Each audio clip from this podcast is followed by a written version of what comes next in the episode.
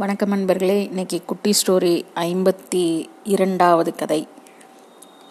கடமையை செஞ்சால் பலன் கிடைக்குமா கிடைக்காதா அப்படிங்கிறதுக்கான ஒரு கதை இது.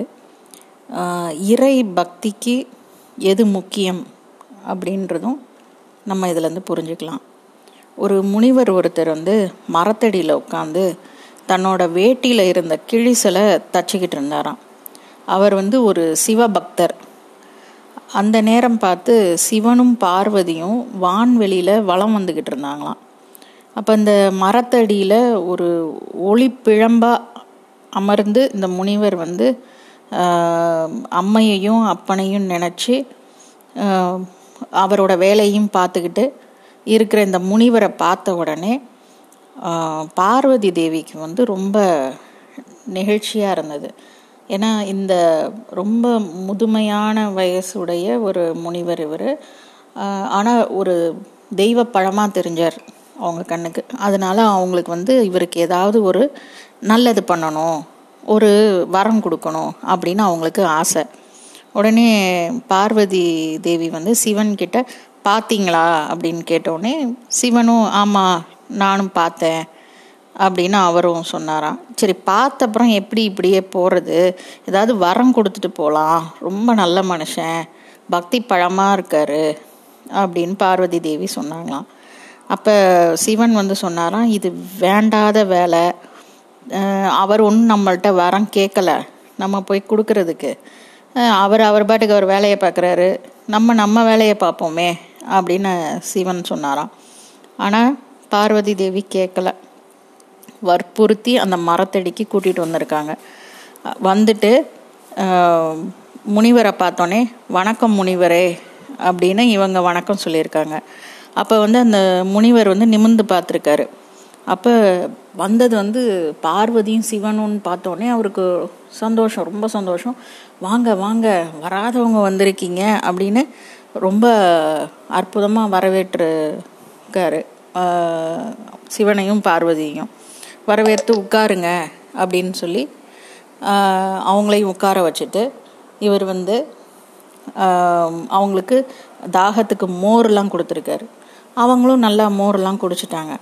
குடித்ததுக்கப்புறம் சரின்னு சொல்லிட்டு இவர் அவரோட கிழிசல் தச்சிக்கிட்டு இருந்தார் இல்லையா வேஷ்டியில் அந்த வேலையே திரும்பி பார்த்துருக்காரு. கொஞ்ச நேரம் இவங்களும் பொறுமையாக இருந்து பார்த்துருக்காங்க சிவனும் பார்வதியும். இவர் அவர் வேலையே மட்டுமே பார்த்துக்கிட்டே இருந்திருக்காரு. சரி அப்போ நாங்கள் கிளம்புறோம் அப்படின்னு சொல்லியிருக்காங்க. உடனே இவரும் ஆ அப்படியா ரொம்ப நல்லது சந்தோஷம் போயிட்டு வாங்க அப்படின்னு சொல்லி ரொம்ப பணிவாக அவங்களுக்கு வந்து விடை கொடுத்துருக்காரு. விடை கொடுத்துட்டு உட்காந்து திரும்பி அந்த வேட்டி கிழிசலையே தச்சுக்கிட்டு இருந்திருக்காரு. உடனே பார்வதி வந்து என்ன முனிவரே நீங்கள் வேட்டி கிழிசலையே தச்சிக்கிட்டு இருக்கீங்க. நாங்கள் ஒரு இடத்துக்கு வந்தோம்னா ஏதாவது வரம் கொடுக்காம போக மாட்டோம் நீங்கள் ஒரு வரத்தை கேளுங்க அப்படின்னு சொல்லியிருக்காங்க. உடனே முனிவர் நிமிந்து பார்த்துட்டு வரமா எனக்கு அப்படிலாம் எதுவும் தேவையில்லை. அம்மையே நீங்களும் சிவனும் ஒன்றா வந்ததே பெரிய வரம் தானே. எனக்கு எதுவும் வேண்டாம். அப்படின்னு சொல்லியிருந்துக்காரு. அப்போ சிவனும் விடலை. இல்லை இல்லை நாங்கள் ஏதாவது வரம் கொடுத்துட்டு தான் போவோம். நாங்கள் ஒரு இடத்துக்கு வந்தோம்னா வரம் கொடுக்காமலாம் போகிறதில்ல அதனால நீங்கள் கேளுங்களேன் ஏதாவதுன்னு திருப்பி சொல்லியிருக்காங்க. சரி இவங்க ரொம்ப சொல்ல போக இவர் வேற வழி இல்லாமல் சரி நான் தைக்கிற இந்த கிழிசல்ல இந்த ஊசியை பின்தொடர்ந்து அந்த நூல் வரணும். இதையே எனக்கு வரமாக கொடுங்க அப்படின்னு சொன்னேன்னே பார்வதி தேவி கேட்டிருக்காங்க. அது என்ன நீங்கள் தைக்கும் போதே ஊசிக்கு பின்னாடி தானே நூல் வருது அதுக்கு நாங்கள் ஒரு வரம் வேற கொடுக்கணும் அப்படின்னு அவங்க கேட்டாங்களாம். அப்போ முனிவரும் சொன்னாராம் அதையே தான் நானும் கேட்குறேன் நான் வந்து நல்லொழுக்கத்தோட நல்லொழுக்கம் தவறாமல் நல்ல மனசோட நல்ல எண்ணங்களோட இருந்தால் எனக்கான எல்லா பலனும் என்னை தேடி வரப்போகுது எனக்கு பின்னாடியே. எப்படி இந்த ஊசிக்கு பின்னாடி நூல் வருதோ அது மாதிரி என்னுடைய செயல்களுக்கும் எண்ணங்களுக்குமான பலன்கள் என்னை பின்தொடர்ந்து வரப்போகுது. இதில் நீங்கள் என்ன புதுசாக வரம் கொடுக்குறதுக்கு இருக்குது அதனால தான் நான் வரம் வேண்டான்னு சொன்னேன்னு சொன்னாராம். இதை கேட்டு அம்மையும் அப்பனும் சிரிச்சிட்டு கிளம்பிட்டாங்க. இப்போ இதிலிருந்து நம்மளும் கற்றுக்க வேண்டியது அதுதான். இறை நம்பிக்கை மூலமாக நம்ம வந்து எப்படி வந்து ஒரு இறைவனை நம்ம அடையிறது ஒரு ஆண்டவனை இயற்கையை வந்து நம்ம எப்படி கடவுள்னு சொல்கிற நம்ம ஒரு விஷயத்தை அடையிறதுங்கிறதுக்கும் இதுதான் பதில். அது இல்லாமல் பகுத்தறிவாக நம்ம யோசித்து நல்ல செயல்கள் மட்டும் செஞ்சாலே போதும். நல்ல எண்ணங்கள் மட்டும் இருந்தாலே போதும். அதுக்கான பலன் நம்மளை தேடி பின்னாடி வந்துக்கிட்டே இருக்கும்.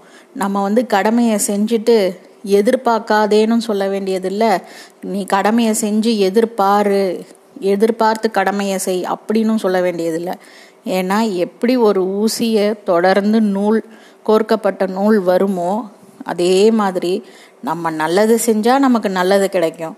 நம்ம கெட்டது செஞ்சால் கெட்டது கிடைக்கும். அவ்வளோதான் லைஃப் ரொம்ப சிம்பிள் யோசிப்போமா?